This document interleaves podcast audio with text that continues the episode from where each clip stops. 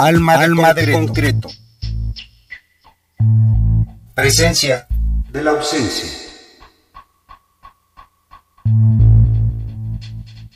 Evelyn Juan Guerrero, Nueve Latidos, Música Mexicana para Arpa de Pedales 2013.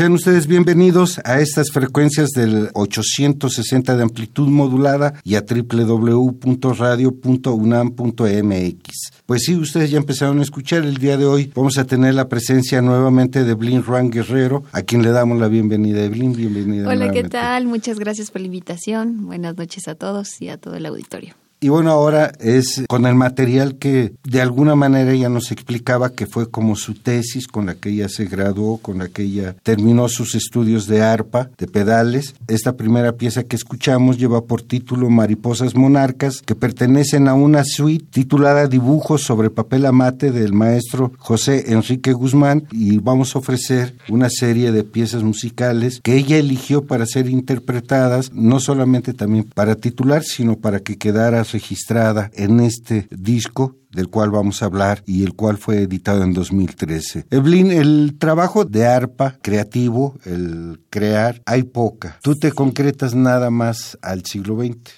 Exactamente, mira, eh, cuando yo comencé a gestar este proyecto de titulación, que era eh, en realidad recopilar música inédita hecha específicamente para arpa de pedales, pues tuve dos motivos importantes. Uno, casi no hay compositores que se aventuren a escribir para el arpa de pedales. Por dos cosas, de por sí hay muy pocos intérpretes arpistas en México. La academia de este instrumento es muy escasa, casi nadie quiere estudiar arpa de pedales. Y la siguiente razón también es que pues al haber pocos arpistas, pues también pocos compositores tienen acceso al instrumento y pues tienen acceso a que los arpistas les expliquemos cómo es el funcionamiento técnico del arpa, porque pues para la gente que nos escucha y que no sabe, el arpa tiene, como su nombre lo dice, siete pedales en la base, cuatro que se mueven con el pie derecho, tres que se mueven con el pie izquierdo y cada uno de esos pedales tiene tres posibilidades, tres peldaños de subir para poner las notas en bemoles, B cuadros y sostenido. Yo sé que se oye muy complejo y así como se oye de complejo. Y así es.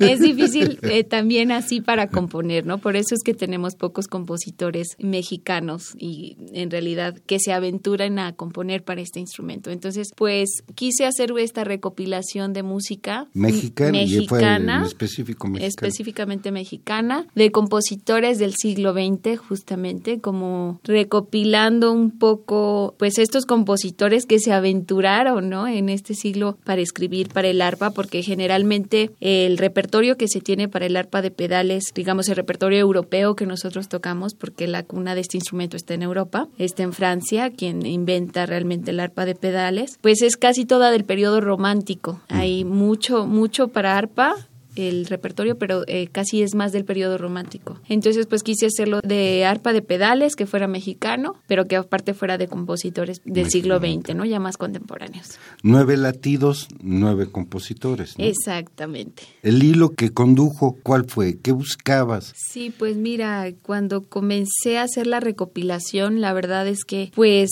me fui realmente con los compositores y preguntar qué tenían ya escrito para el arpa, pero que nadie hubiera grabado antes. Entonces, pues me encontré con estas piezas maravillosas que fueron como haciendo el disco, creo que de una manera pues muy orgánica, ¿no? Porque como bien tú lo dices, hay piezas muy impresionistas, muy muy modales, como son las piezas de José Enrique Guzmán que acabamos de escuchar, Mariposas Monarca, ¿no? Y otras piezas como bien dices, un poquito más académicas, como por ejemplo las piezas del maestro Germán Tort o algunas como más realismo mágico como de Eduardo Angulo, unas más mexicanas como como Arturo Márquez. Entonces digamos que pues el disco se fue coloreando casi que solito, pues de acuerdo a como al estilo de cada compositor. Creo que en el disco sí se logra ver el estilo que cada compositor imprime al instrumento, ¿no? Y creo que lo maravilloso de este disco es que muestra como el gran abanico que puedes hacer con un arpa de pedales, ¿no? Puedes sonar a Eugenio Toussaint, puedes sonar a, a sus disonancias, a este poquito entre blues, jazz, ¿no? Que no se emite la música de Toussaint, pero también puede sonar muy impresionista y modal, ¿no? Como es Angulo, como es Enrique Guzmán. Y también puede sonar muy mexicano, como lo hace Gerardo Tamés o este Arturo Márquez. Entonces, pues el arpa tiene esta gran ventaja, ¿no? Que es un instrumento que pues algunos dicen que solo lo tocan los angelitos, pero yo creo que también los diablitos y todo. y todos Son los, que, más soplan. Porque pues creo que del arpa pues obtener muchas sonoridades. No solo la puedes usar arpegiando, no, también la puedes usar tocar percutiendo, este, rasgando las cuerdas, apretándolas, jalándolas y obtienes como gran variedad de sonidos. ¿Te parece si vamos con otro movimiento de esta suite con la que abrimos? Claro que sí. Vamos a escuchar Flor de Cempasúchil, otra pieza que conforma la suite Dibujos sobre papel amate del maestro José Enrique Guzmán, bajo la interpretación de Blin Ruan Guerrero de este disco titulado Nueve Latidos, música mexicana para arpa de pedales, editado en 2013.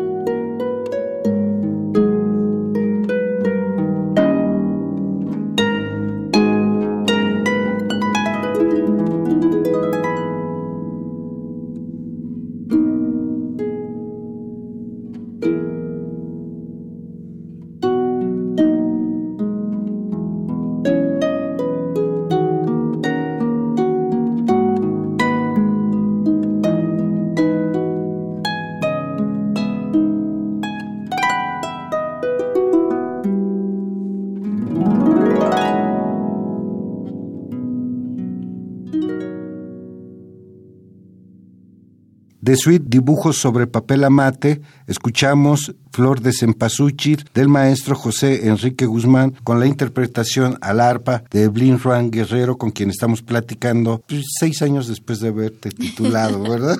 Así es, pues este material sigue siendo vigente y lo pueden encontrar eh, todavía en la biblioteca de la escuela. Bueno, ahora ya es Facultad de Música en la FAM de la UNAM y pues ahí se quedan registrados todos los trabajos este, y grabaciones con los que los alumnos egresan de ahí, ¿no? Entonces, si alguien tiene interés por tener esta grabación, pueden hacerlo y ahora en línea también si se meten lo pueden obtener virtualmente desde la Biblioteca de la Nacional de Música. Creo que pues solamente tienes que registrarte en la página por internet y puedes obtener el disco. Nueve latidos, música mexicana para arpa de pedales, editado por Evelyn Ruan, con el cual se tituló y que además les vamos a ofrecer más temas musicales que ella eligió. ¿Qué fue lo que prevaleció entre cada uno de los autores que presentas como nueve latidos? ¿Qué te atrajo de ellos? Eh, lo que me atrajo de cada uno, bueno, que en general de este trabajo fue creo yo que en cada uno encontré como el amor que imprimían al escribir al arpa, ¿no? En cada uno y en general noté como este cariño, ¿no? Que se nota cuando alguien escribe una pieza y que quiere que le quede bonito, ¿no? Quede muy amable al escucha, ¿no? Creo que todas las piezas que tienen este disco, no hay ninguna que uno diga, ay, esta no me gusta, ¿no? O sea, creo que todas son así como una caricia al corazón. Creo que si algo tienen nuestros compositores mexicanos, en específico todos los que conforman este disco, es que todos ellos han dedicado gran parte de su vida o gran parte de su tiempo a escribir para el arpa, ¿no? Y que se nota ese trabajo que han dedicado y a aventarse ahora sí que a ver cómo se escribe para el arpa, ¿no? Este, qué sí le puedo poner, qué no le puedo poner y pues creo que en realidad es eso, ¿no? Lo que a mí me atrapó de todos ellos, como que al escuchar sus piezas pensé, ay, están muy lindas, ¿no? O sea, se, se nota como que el cariño con lo que lo hicieron. ¿Otros temas musicales?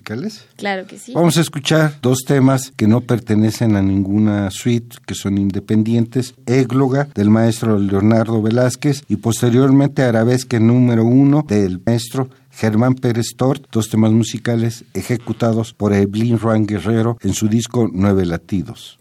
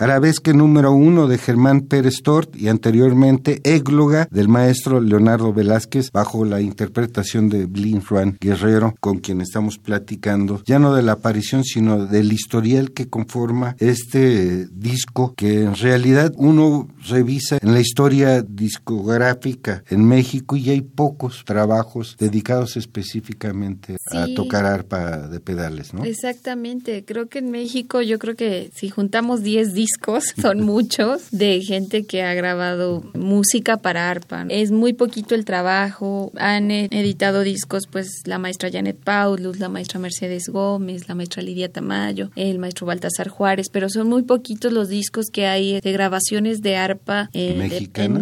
mexicana, ¿no? Es de arpa de pedales tocada por mexicanos, ¿no? Ya no sabemos si, si los temas sean mexicanos o no, pero en realidad es muy poquito el material que existe, pues, de discos de arpa de pedales, ¿no? Y menos casi tocados por mexicanos, ¿no? Entonces, pues, a mí me surgió mucho, mucho la cosquillita de tener algo, ¿no? Que digamos, ay, esto hicieron los mexicanos en tal siglo, estos compositores, ¿no? Como si me interesaba dejar ahí la huella, ¿no? De, ah, esto hacían, ¿no? En el siglo XX estos compositores. ¿Escogiste algún periodo en específico? Sí, realmente lo dejé abierto, todo el 900, ¿no? Realmente lo dejé abierto porque también en el 900 es cuando se empieza realmente la escuela de, de pedales aquí en México. El arpa de pedales también llega un poco tarde a nuestro país. Entonces, como llega tarde, pues también este justo la obra pues se comienza pues ya así una obra ya de compositores mexicanos para arpa, pues ya hasta el 1900, ¿no? Y compositores como Arturo Márquez, como justamente Eduardo Gamboa, José Enrique Guzmán. José Enrique Guzmán, que es arpista, pues obviamente al tener el mucho conocimiento del arpa, pues últimamente es quien ha hecho bastante obra para arpa de pedales, ¿no? ¿Dónde te zambulliste?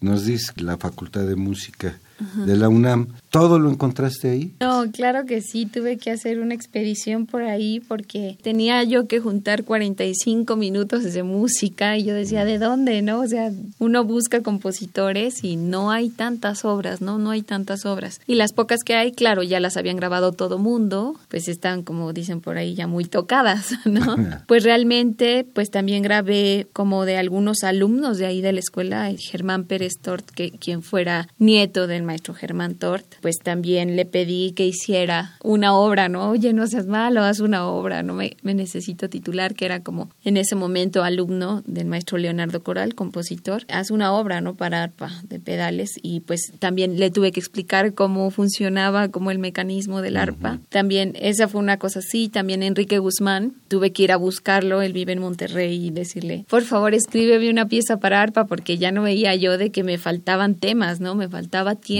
para, para acabar. Y pues en la escuela y también en libros, me tuve que meter a, varios libros donde comentaban, por ejemplo, esta pieza de Leonardo Velázquez, que él escribió en 1980 y en el 81 se toca por primera vez. Es una pieza dedicada para la maestra Lilita Mayo al arpa y la maestra Arispe en la flauta y entonces él escribe esta pieza, o sea, te hablo de 1980, 1981. Entonces, cuando yo descubro en los libros que hay una pieza que él escribió de Leonardo Velázquez, entonces yo digo, yo quiero tener esa pieza, ¿no? Entonces me puse a buscar como loca dónde estaban las partituras. Entonces, pues mi investigación fue así como preguntar a los compositores. Por ejemplo, Eduardo Angulo sí ha escrito bastantes cosas como para trío, es decir, para arpa, viola y flauta, pero yo no sabía que tenía una, una pieza para arpa sola, ¿no? Que era este estudio número uno, de hecho, que le pedí permiso de grabar. Y entonces, pues, digamos que preguntando a los compositores, si decía, oye, ¿y no tienes por ahí algo que hayas escrito? Y me decían, pues mira, tengo un ejercicio que escribí para arpa y lo podemos, pues, componer y embellecer, y, ¿no? Y entonces, pues realmente la búsqueda fue así, ¿no? Como buscar en libros, buscar en bibliotecas y al mismo tiempo realmente ir con los compositores y preguntarles, ¿has escrito algo para el arpa? ¿Tienes algo por ahí que te guste escribir o que quisieras escribir? Y pues realmente pues así fue como digamos que recopilé todos estos temas. ¿Más música de este disco? Claro que ¿Sí? Vamos a oír otros dos temas de la suite Pasumeche del maestro Eugenio Toussaint. Vamos a escuchar dos movimientos de esta obra. Está en Nogada, que es el primer movimiento, y el segundo que se llama Cafecito con Meche, bajo la interpretación de Blin Juan Guerrero. ¿Todas estas hasta ahorita han sido solitarias? Sí, todas estas piezas han sido eh, tocadas para arpa sola, sí, así es.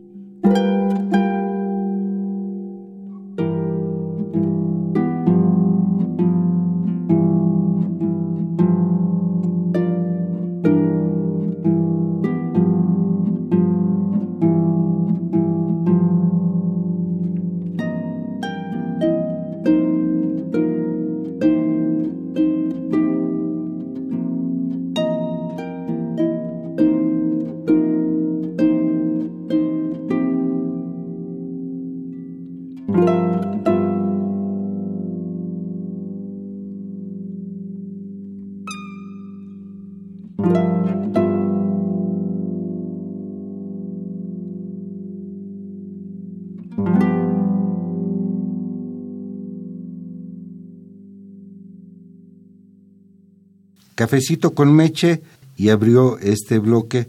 Está en Hogada, también de la misma suite que compuso el maestro Eugenio Toussaint en donde se pudieron percibir o pudieron percibir, como nos decía Evelyn Rank, con quien estamos platicando, ese juego sonoro que hace entre las distintas genéricas que dominaba el maestro Eugenio Toussaint. Vamos a continuar nuestra plática hablando sobre este disco que fue editado en 2013 como una propuesta musical, una búsqueda, una compilación y un registro de la música que poco se ejecuta o poco se extrae para ser interpretada por las orquestas. Tú has estado en diversas esas orquestas. ¿Has sido solista en algún momento de pues algunas obras? Sí, eh, con estas orquestas no, eh, realmente he sido solista, por ejemplo, en mi examen de titulación, ahí sí, justamente toqué un concierto que se llama Gauguin, que fue para corno inglés y arpa y orquesta, ahí sí fui solista. Realmente en las orquestas pues he participado como arpista, ¿no? Como arpista primera o segunda, dependiendo lo que soliciten las obras realmente. Y pues me encanta la orquesta, pero también me gusta mucho como este carácter de poder expresar, de poder ejecutar, también como en cuestión para arpa sola, ¿no? Más que con la orquesta. Realmente las partes orquestales para arpa son partes pequeñas, no es que tengamos grandes, este... Gran participación. Sí, no es como, no somos como un violín, ¿no? Que a lo mejor los violines tocan en toda la obra de inicio a fin, ¿no? Realmente, pues los compositores que han escrito para el arpa, pues los extractos orquestales son pequeños,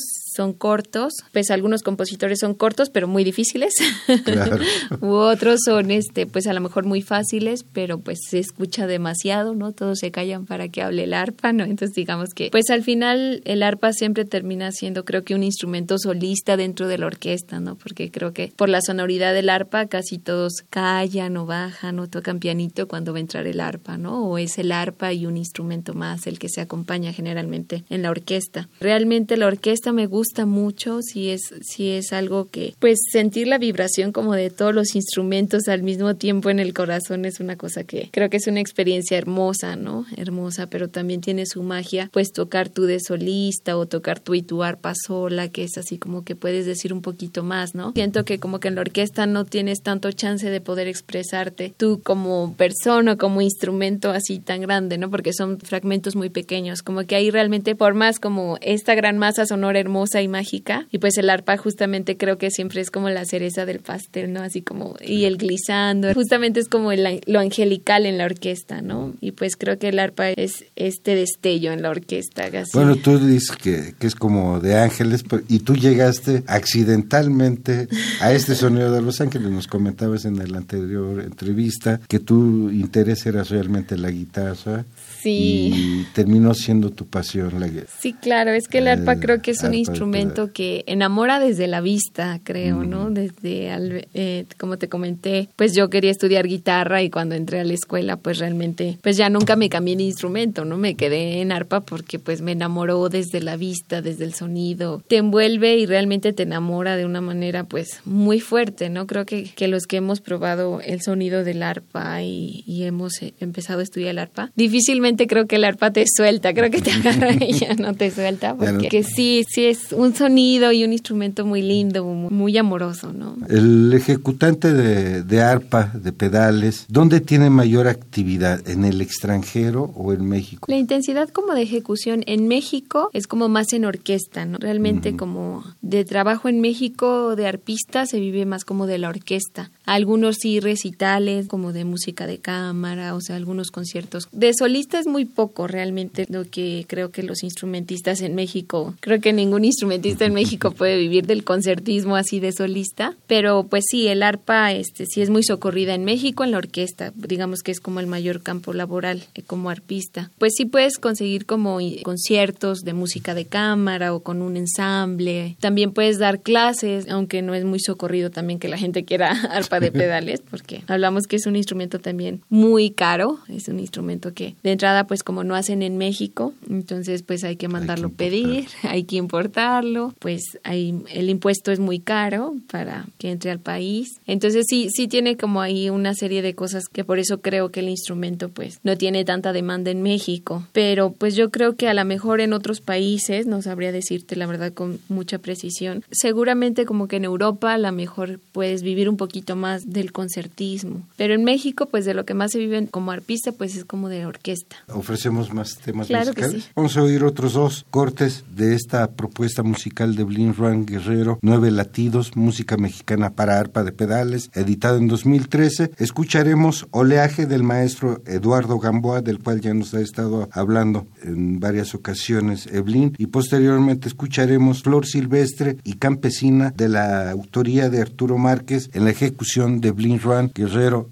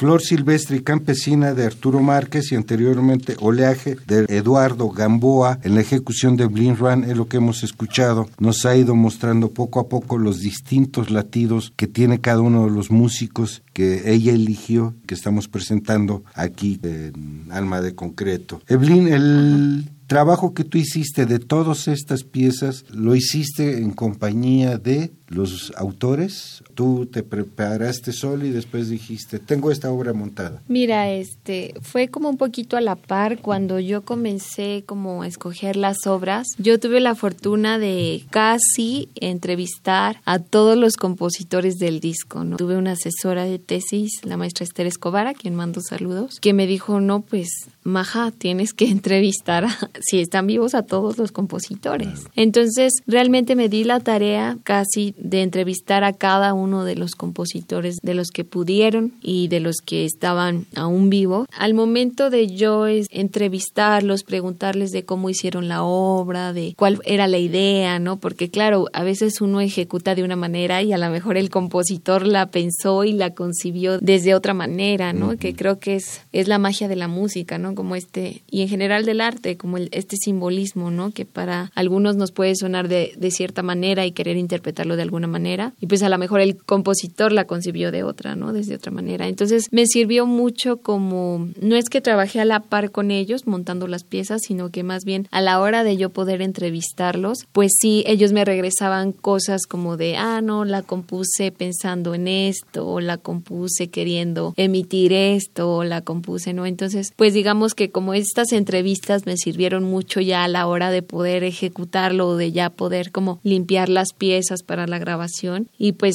como tratando de respetar como desde donde ellos le escribieron, ¿no? Desde el sentimiento, desde lo que ellos querían evocar, ¿no? Que creo que al final pues un poco es como el trabajo de nosotros los ejecutantes, ¿no? O sea, sí mostrar como tu ser, pero al mismo tiempo siempre respetar como lo que el compositor escribió, ¿no? O sea, creo que esa es una parte muy importante, respetar el estilo que ellos pues de alguna manera me demostraron o me hicieron saber en la cuestión de las entrevistas. Y pues así es como realmente no es que trabajé en conjunto, más bien ya después con las entrevistas, pues fueron cosas que me sirvieron a mí para pues después poder interpretar las piezas. Pues ya prácticamente estamos terminando, Evelyn, para poder dejar otros dos temas musicales de este disco que no son el completo, son 16 temas que ustedes si se meten a tu página, ¿cuál sería tu página?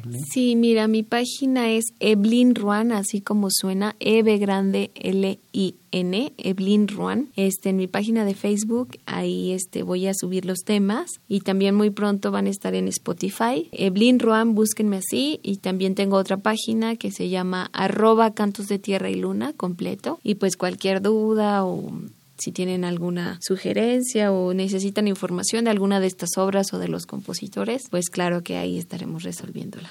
Quiero agradecer, después de mucho tiempo igual, a lo mejor ya nunca lo hice extensivo a todos los compositores que me dieron chance de grabar sus obras, que me dieron las entrevistas amablemente y que bueno, estoy presentando este disco ahora aquí en tu auditorio después de tanto tiempo, pero que creo que vale la pena que lo escuchen. Digo, nunca es tarde, siempre será importante tener un registro de esa música que no tiene cabida o que no tiene difusión y apoyo de las mismas orquestas que tú decías. Exactamente, sí. Pues Evelyn, te, nuevamente te agradecemos tu presencia aquí. Esperamos el siguiente de Canto y Luna. Claro que sí, Canto de Tierra y Luna. Canto y Tierra, ¿sí? Parte 2. Parte 2, bueno. Gracias a todo el auditorio, gracias Noé por la invitación. Gracias a ti y los vamos a dejar con estudio número uno de Eduardo Angulo y posteriormente Danzonete del maestro Arturo Márquez, dos temas que ejecuta Evelyn Juan Guerrero en este disco Nueve Latidos, música mexicana para arpa de pedales, editado en 2013, que fue un trabajo de titulación, pero que terminó siendo un registro de estas obras que conforman la historia musical de México. Juan Méndez en los controles de grabación de este lado del cristal, Noé Cordero Tapia en la conducción, producción, edición y armado de esta serie. Gracias, buenas. Gracias, buenas noches.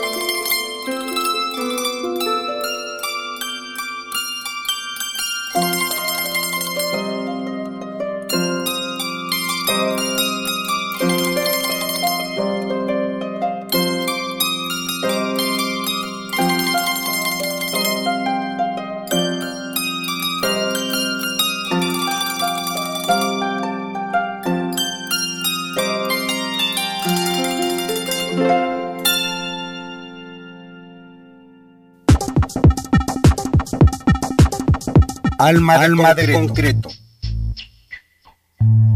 Presencia de la ausencia.